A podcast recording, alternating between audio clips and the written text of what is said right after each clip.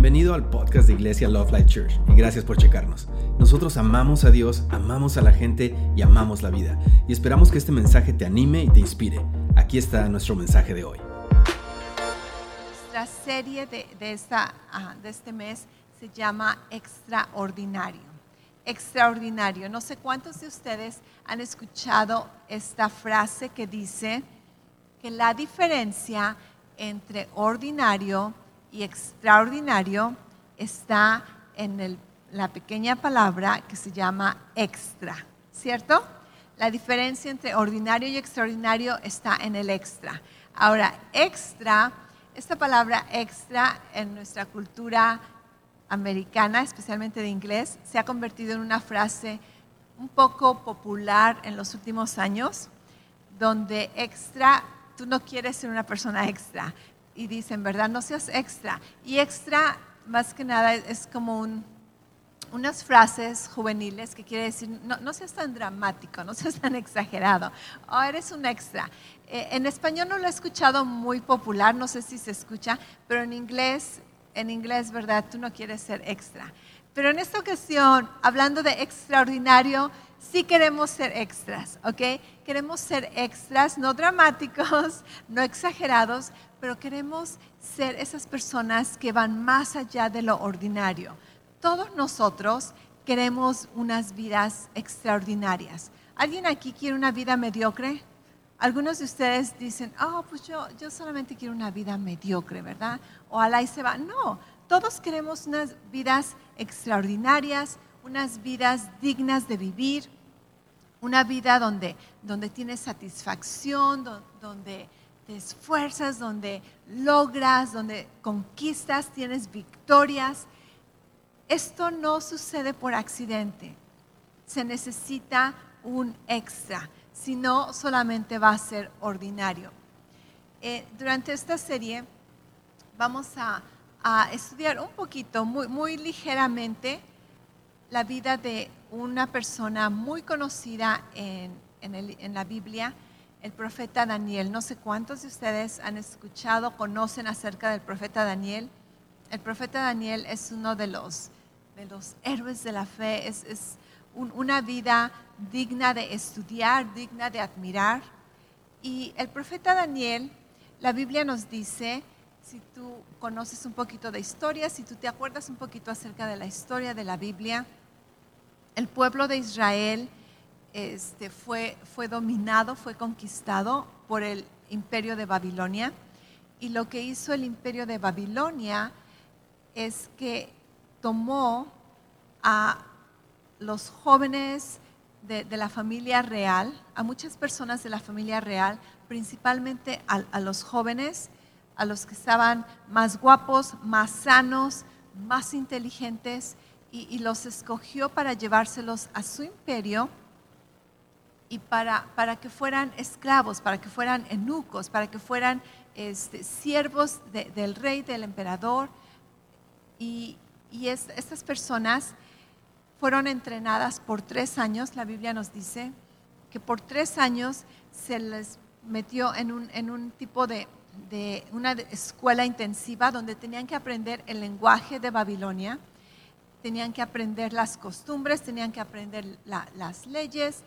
Y entre este grupo de, personas que fueron exiliados de su propia tierra, llevados como esclavos, cautivos a, lo que ahora conocemos como Irán, eh, era este, eh, este, es- este, este grupo de, personas judías jóvenes, ¿ok? Estamos hablando de, adolescentes, estamos hablando de jóvenes que iban a estar sin sus familias, sin sus costumbres.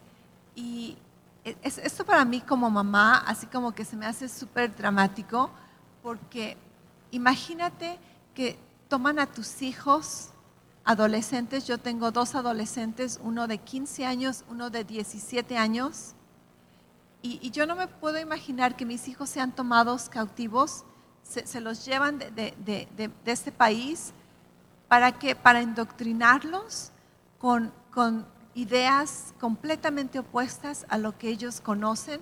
sin una Biblia, sin iglesias, sin personas que, que, les pueden guiar. Y, ponte en esa posición de, de, Daniel como un joven donde ahora estás, ¿verdad? Con, un grupo, ojalá que sean tus amigos, si no, pues te vas a hacer amigos de, los que vinieron contigo. Y, y eres un joven y ahora te tienes que olvidar de, todo lo que, lo que conoces, de todos tus valores, de todos tus fundamentos, y vas a estar por estos tres años siendo indoctrinado, siendo enseñado costumbres completamente diferentes y opuestas a, lo que tú has conocido toda tu vida. Esto para mí se me hace una, una realidad súper triste, pero por, por otro lado, son realidades que, que, en cierta forma vivimos todos nosotros. Y, esto, como dice la palabra, no hay nada nuevo debajo del sol, ¿ok? Las historias se repiten una y otra y otra vez en, en las diferentes vidas, en diferentes circunstancias. Así que Daniel está con, con, con sus amigos y, y la Biblia dice que, que se encontró en Daniel que él tenía un espíritu de excelencia, que entre todas las personas que escogieron, ¿verdad? Daniel tenía algo que, que llamaba la atención y la Biblia lo describe como un espíritu de excelencia. Y cuando tú buscas el significado hebreo de esta palabra excelencia, ¿a, qué se refiere excelencia? Cuando tú miras en la, en la concordancia, excelencia se describe bíblicamente como algo preeminente, como algo sobrepasante, como algo excedente, un, extremo o la última definición de esta palabra excelencia es extraordinario.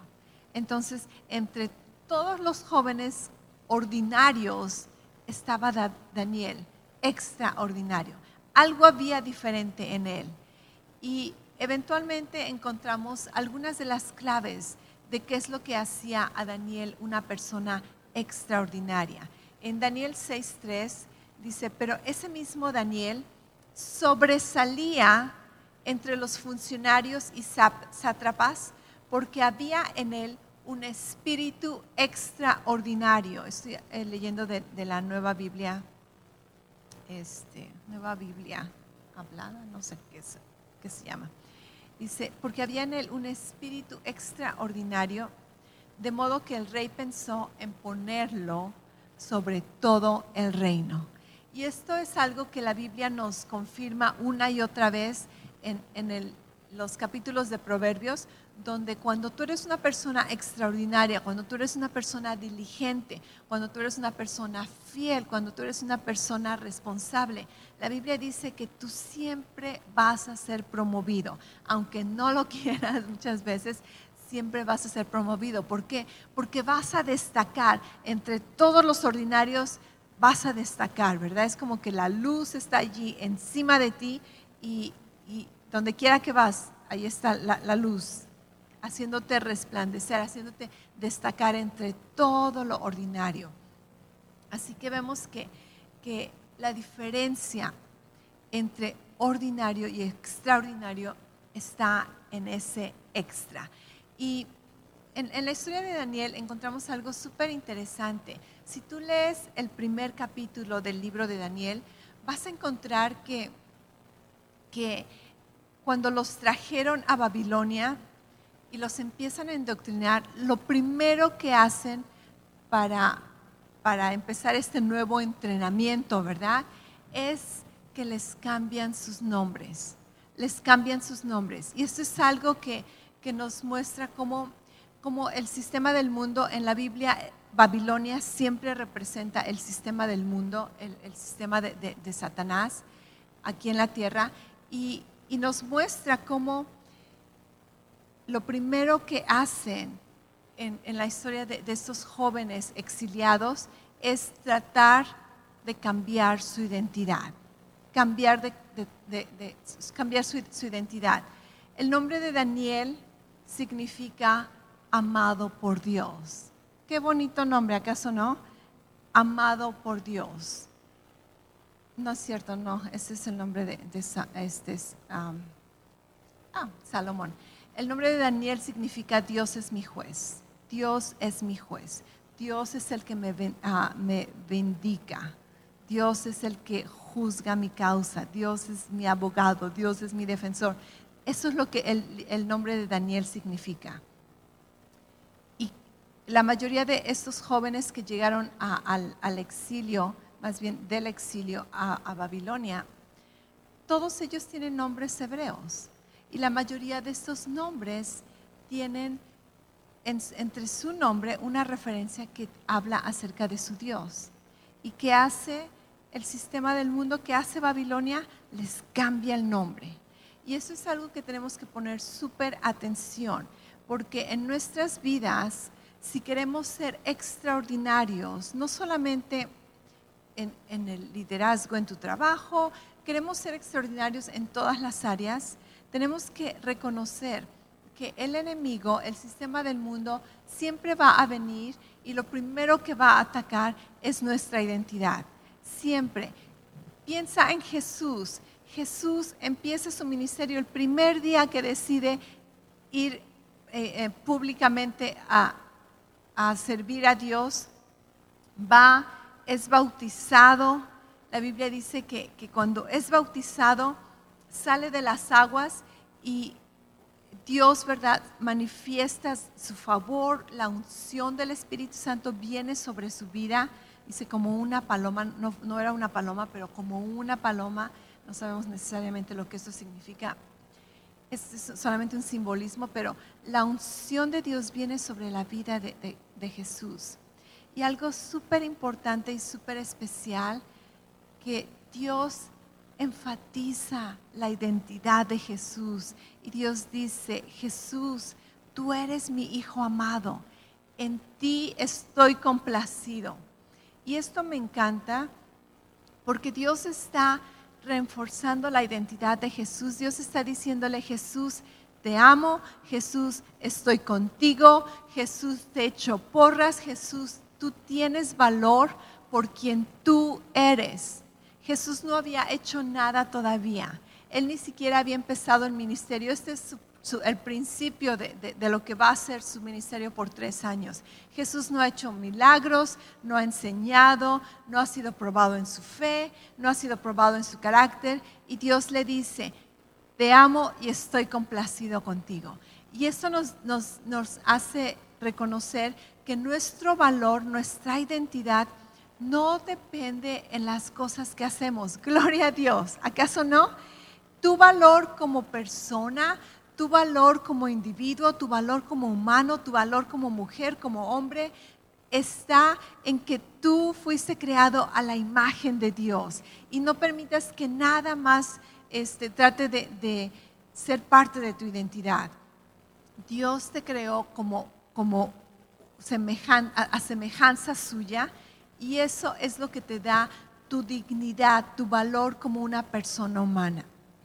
El gobierno no te da tu derecho para, para ser una persona libre, para ser una persona, este, para que tengas derecho. El gobierno reconoce derechos, pero últimamente el gobierno no te da tus derechos, no te da tu valor, no te da tu dignidad. Tu dignidad viene de ser una persona humana, de, de- de representar la imagen de Dios aquí en la tierra.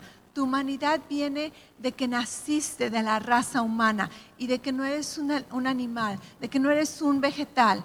Tu identidad viene de parte de Dios. Tu valor como persona viene solamente de ser hecho a imagen y semejanza de Dios. Tu identidad como una persona espíritu, alma y cuerpo en Cristo viene de ser hecho un hijo de Dios, amado, aceptado, redimido, ¿ok?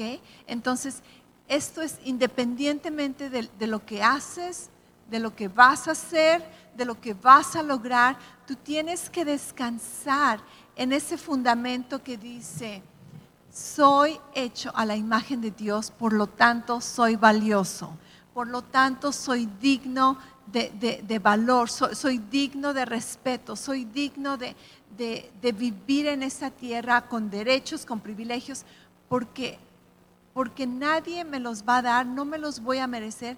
Fue dado en el momento que Dios sopló vida a, a tus células, a tu embrión que, que, estaba en el vientre de tu madre. Cuando Dios da vida a, a tu espíritu humano, ese momento es donde Dios dice, eres valioso, eres, e, e, eres una persona digna de, de, vivir en esta tierra y representarme como una imagen de Dios. Entonces sabe que, que tu valor, sabe que, que, tu dignidad, quien tú eres, empieza con Dios, empieza al ser una persona humana que puedes pensar, que tienes tienes aliento para hablar, a diferencia de todos los animales, a diferencia de, cualquier otra cosa aquí en la creación.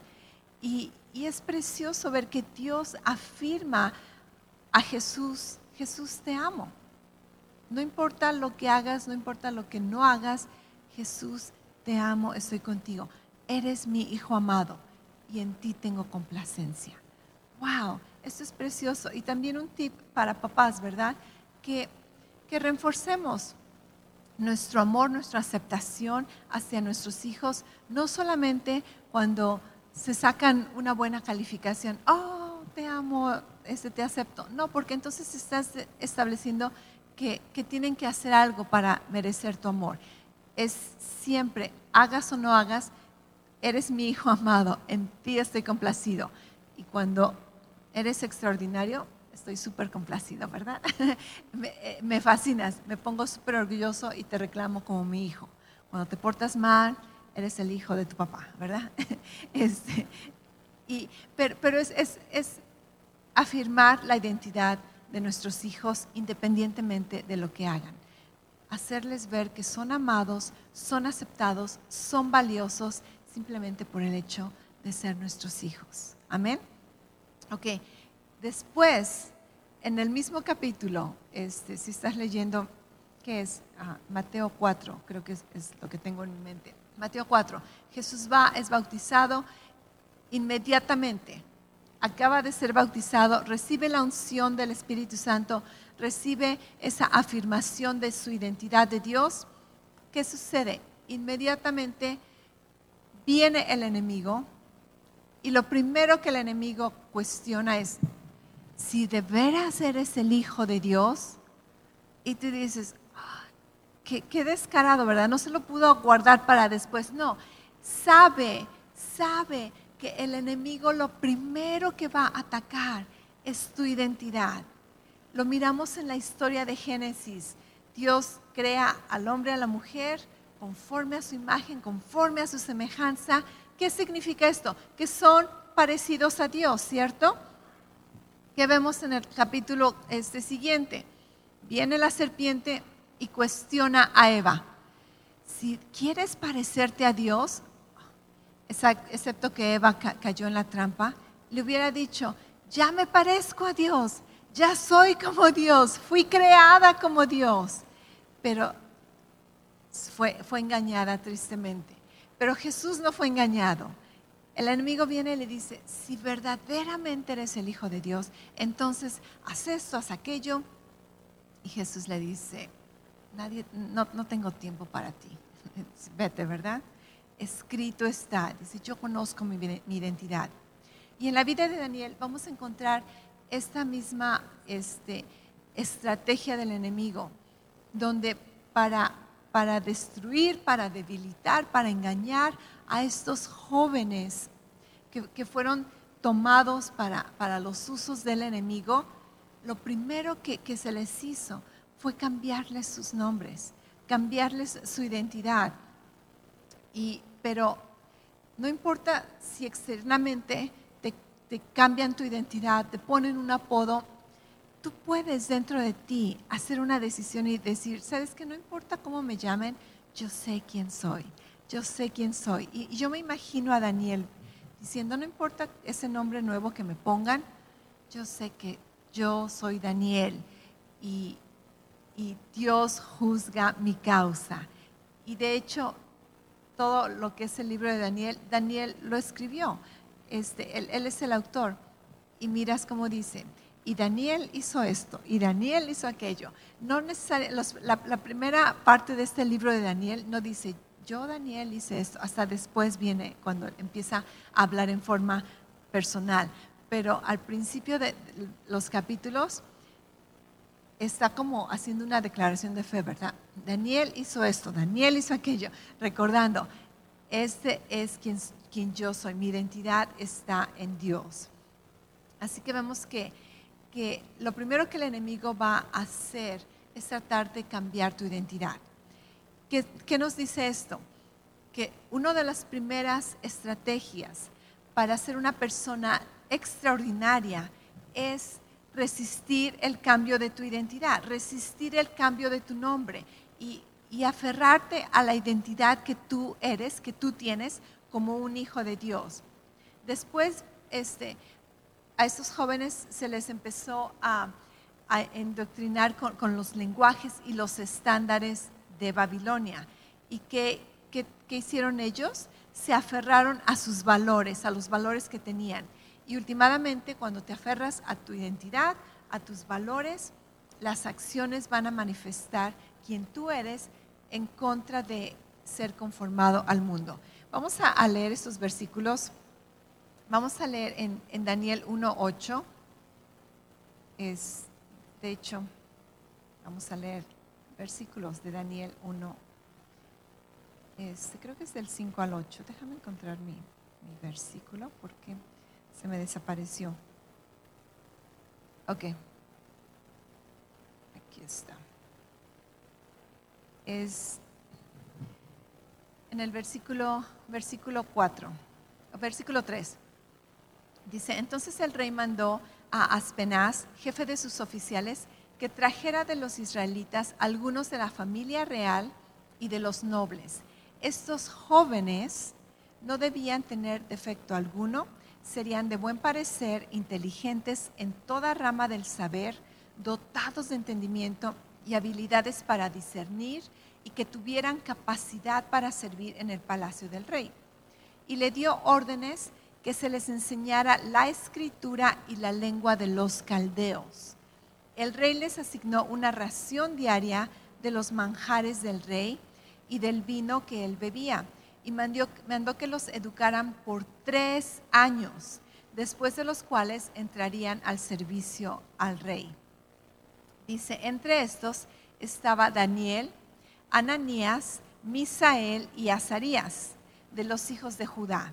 Entonces el jefe de los oficiales les puso nuevos nombres. A Daniel le puso Belsasar, a Ananías Sadrach, a Misael Mesac y Azarías Abed negó. Así que vemos que, que les cambia la, la, identidad, tienen todo un plan para, para hacerles aprender nuevas culturas, nuevos principios, nuevos valores. Versículo 8, aquí está nuestra clave. Dice, pero Daniel se propuso en su corazón. Daniel se propuso en su corazón no contaminarse, no dejarse moldear, no, no aprender las cosas que, que, le dijeron, esto es lo que vas a hacer. Dice, Daniel se propuso en su corazón, casi casi él se afirmó y dijo, ok, este es el momento de la prueba. O llegas a ser una persona ordinaria o te conviertes en alguien extraordinario. Este es el momento. No tengo a mis papás, no tengo a mis maestros, no tengo mi iglesia, mi, mi cultura. Estoy entre yo y el mundo, yo y la cultura. Y me, me propongo en mi corazón que no me voy a dejar moldear a este mundo. Y esto es una de las claves que permitió que Daniel tuviera este espíritu de excelencia, esta actitud extraordinaria.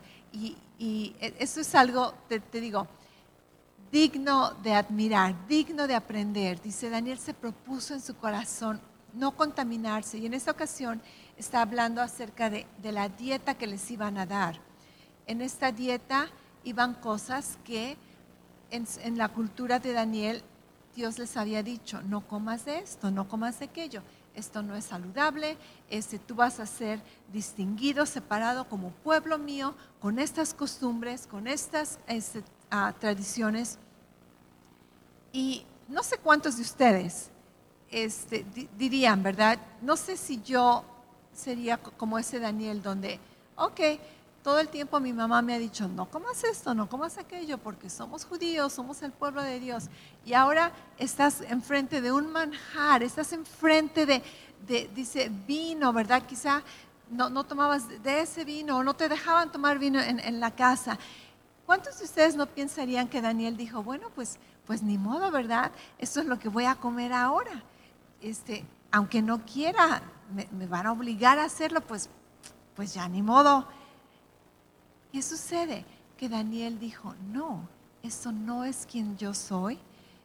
Y, ¿verdad? esto no se ve saludable. Yo confío que, el plan de Dios es bueno en mi vida. Y le dice a, a, la persona, a su entrenador, a su coach, le dice, hey, déjame comer solamente mis verduras. Y tú dices, ay Daniel, perdiste una buena oportunidad de deleitarte en el buffet, ¿verdad?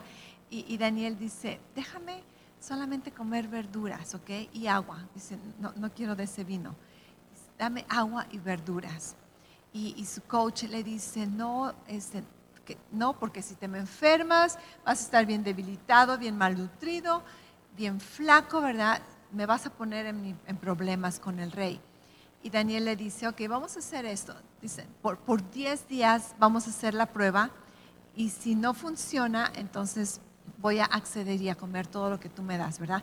Ese chicharrón, este, la, tostada de, patas de puerco y, todo lo que, lo que, Daniel no comía, todas las, el, cóctel de camarones, todas las cosas que Daniel no comía y, que no se permiten comer en, las tradiciones judías. Así que, que por, pasan 10 días y dice que al final, vamos a, regresarnos a nuestra lectura. ¿Dónde estamos? Versículo, versículo 8. Pero Daniel se propuso en su corazón no contaminarse con los manjares del rey ni con el vino que él bebía y pidió al jefe de los oficiales que le permitiera no contaminarse. Dios concedió a Daniel hallar favor y gracia ante el jefe de los oficiales si cuando tú te propones en tu corazón honrar a Dios y, mantenerte fiel a Dios, Dios te va a recompensar, gracias, Dios te va a recompensar y Dios te va a respaldar con favor y gracia ante las personas del mundo. Versículo versículo 10. Y el jefe de oficiales dijo a Daniel, temo a mi señor el rey, porque él ha asignado su comida y su bebida, porque he de ver sus rostros más pálidos que los de los demás jóvenes de su edad. Así pondrá en peligro mi cabeza ante el rey. Pero Daniel dijo al mayordomo, a quien el jefe de oficiales había nombrado sobre Daniel, Ananías, Misael y Azarías, te ruego que pongas a prueba a tus siervos. Dice, por diez días y que nos des legumbres para comer y agua para beber. Dice, no, no me traigas la fanta, el spray, ¿verdad? Aléjate de mí, Satanás. No, dice, dame, pura, pura agua. Dice, que se compare después nuestra apariencia en tu presencia con la apariencia de los jóvenes que comen toda la comida chatarra. Dice, y haz con tus siervos según lo que veas. Y el mayordomo los, los escuchó en esto y los puso a prueba por diez días. Después de los días de los diez días, el aspecto de ellos parecía mejor y estaban más rollizos, quién sabe qué significa, no que tenían rollos, estaban como más chapeaditos, me imagino. Dice que todos los jóvenes que habían estado comiendo la comida chatarra, que tenían barros y, la cara bien grasosa y estaban con gordos, ¿verdad? Y dice, no, ellos estaban bien este, fit, bien musculares, su, rostro bien limpio, libre de toxinas. Y dice, wow, esta dieta funciona. Así que de ahí en adelante, dice, los, dejó este, a seguir su, propia dieta.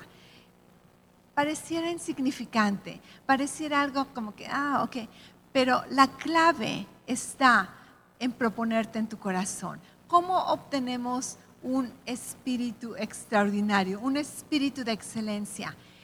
Esto no viene de Dios. Dios no va a decir, ok, a ti te doy el llamado de tener un espíritu de excelencia. A ti, mm, no. A ti te doy. No.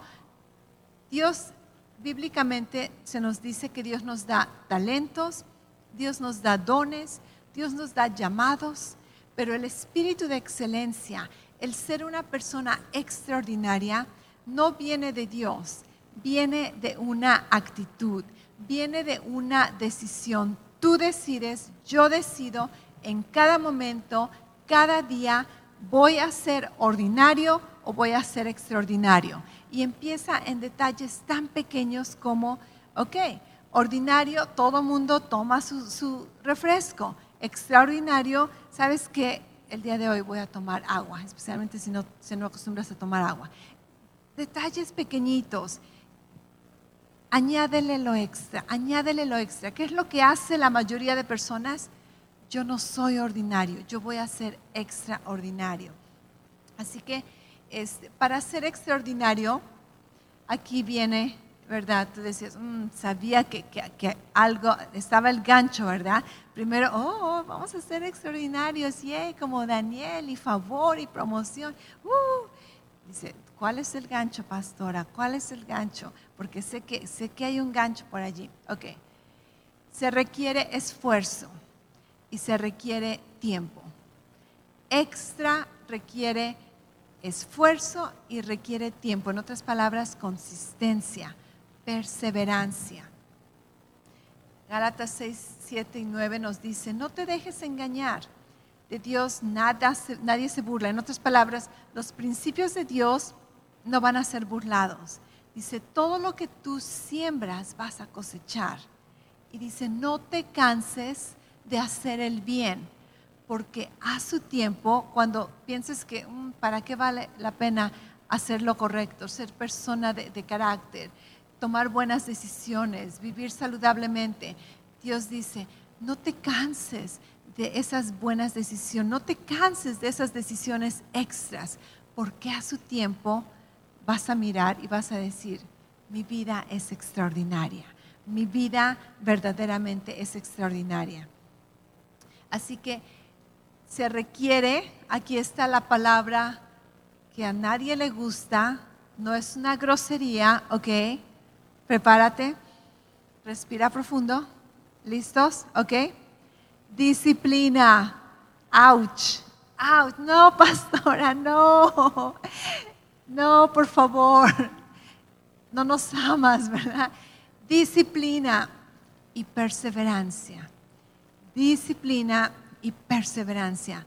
¿Sabes por qué la disciplina es algo difícil de, llevar a cabo? Porque es difícil. Porque es difícil. Déjame decirte unas verdades. Déjame amarte con la verdad. Déjame ser una buena amiga y amarte con la verdad. Si estás buscando cuál es el truco, porque sé que lo has buscado, porque yo lo he buscado. ¿Cuál es el truco de bajar de peso en dos semanas? ¿Cuál es el truco de ganar dinero en un mes? ¿Cuál es el truco de, de, verte más joven? ¿Cuál es el truco de tener más logros en el negocio? No hay ningún truco. No hay ningún truco. Si quieres verdaderamente éxito, si quieres ese éxito que, logras por el resto de tu vida, no solamente en una semana, no solamente por un ratito, vas a necesitar disciplina y perseverancia. No hay truco. Voltea a tu vecino y dile, no hay truco. No hay un hack, ¿verdad? En, inglés, este, ¿cuál es el hack? Eh, ¿Cuál es el, cómo se llama el shortcut? El atajo. No hay atajos. El atajo es una mentira. Y, y esto yo lo he sabido y aún así tú me vas a encontrar probablemente en esta semana buscando un atajo para esto. No hay atajos. Si me tengo que decir, Laura, El atajo es una mentira. El truco es una mentira. No hay atajos, no hay trucos. Lo que requieres para ser extraordinario es el extra. Y el extra no es un atajo. El extra no es un truco. El extra requiere esfuerzo, requiere tiempo, requiere disciplina, requiere perseverancia. Este es nuestro año de perseverancia. ¿En qué has perseverado? Vamos en el quinto mes. Vamos casi a, la mitad del año. ¿Estás perseverando? ¿En qué has, qué has logrado? ¿Qué victorias has ganado a través de tu perseverancia? El atajo, el truco es una mentira. Repite conmigo, no hay truco. El truco es una mentira. El atajo es una mentira. Y el día de mañana o en unas horas vas a querer buscar un atajo. No, es una mentira. Es una mentira, ¿ok? El camino fácil no te va a llevar a donde quieres estar. Más fuerte, más sano, más próspero dime, ¿qué, cosa fácil te va a dar esos resultados? Nada, nada, nada, nada. Hay, hay, hay que una pastilla, hay que, que un negocio, hay que esto, que aquello.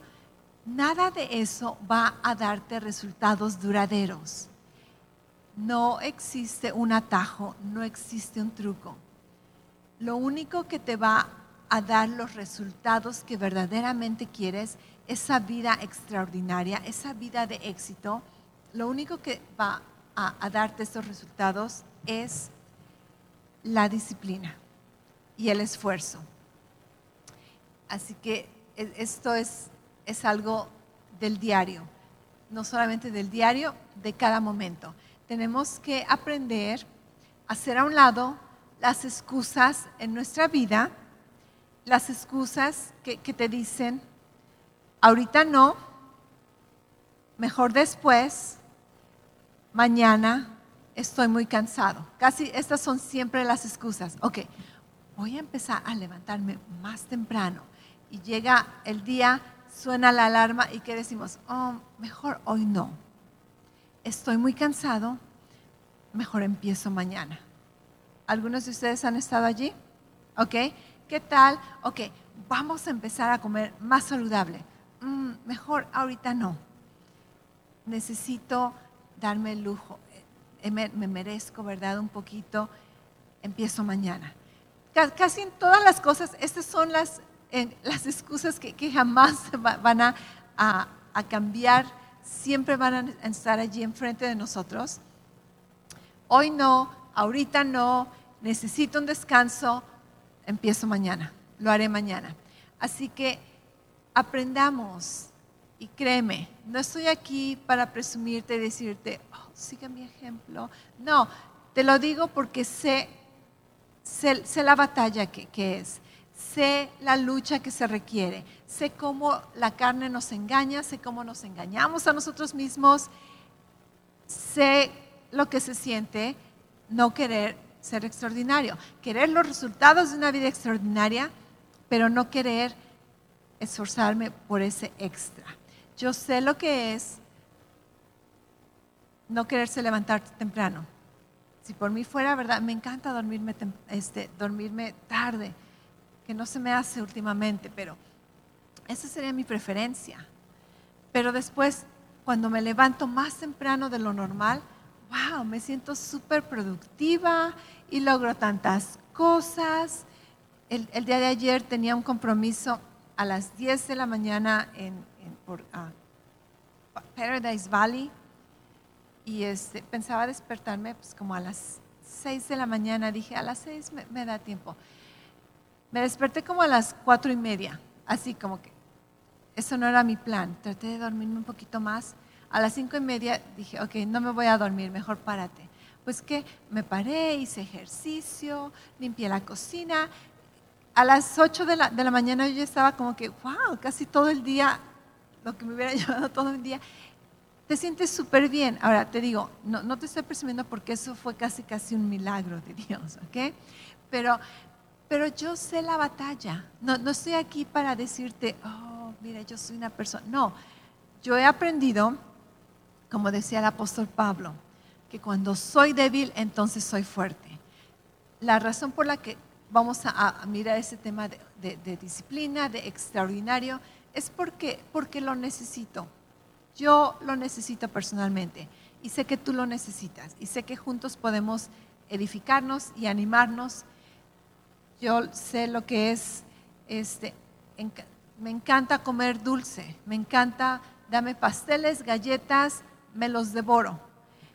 Yo sé lo que es, no, querer hacer ejercicio. Yo, yo sé la batalla, ¿ok?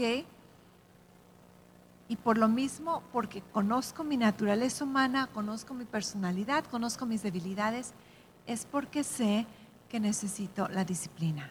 Es porque sé que necesito esforzarme y enfocarme en esa extra, en, eso, en esas decisiones que, me llevan a lo extraordinario de lo ordinario.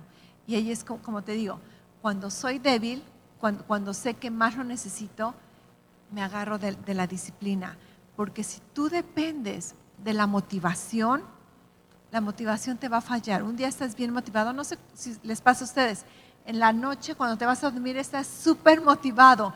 ¡Uh! Mañana voy a hacer esto, voy a hacer aquello. En la mañana cuando te despiertas, ¿dónde está esa motivación? Ahorita no, necesito un descanso, empiezo mañana. No, porque soy débil, entonces sé que necesito ser fuerte en, la disciplina. Y, sé que vamos a, edificarnos, no los veo muy emocionados, muy entusiasmados. Los amo, créeme que, que los amo. Son mis hijos amados, en ustedes tengo complacencia, si son disciplinados o no, pero tengo una responsabilidad de ayudarnos a vivir vidas extraordinarias. Tenemos un llamado de Dios de ser personas extraordinarias y tenemos, de hecho no tenemos excusas para no lograrnos. Así que de esto se va a tratar nuestra serie. ¡Yay! ¡Wow! ¡Qué, qué difícil este crowd tenemos el día de hoy! Ok. ¿Cuántos están contentos de que tenemos un Dios extraordinario? Un Salvador extraordinario. Amén. Su amor es extraordinario, su gracia es extraordinaria, sus bendiciones son extraordinarias y sus hijos viven vidas extraordinarias. Gracias otra vez por escucharnos. Para oír más mensajes alentadores como este, asegúrate de suscribirte y checar nuestro canal de podcast para escuchar episodios anteriores. Si te gustó lo que recibiste, por favor considera calificarlo y compartirlo con tu familia y amigos. Para más información respecto a Love Life y cómo conectarte con nosotros, ve a lovelife.church. Te amamos y estamos creyendo lo mejor de Dios para ti.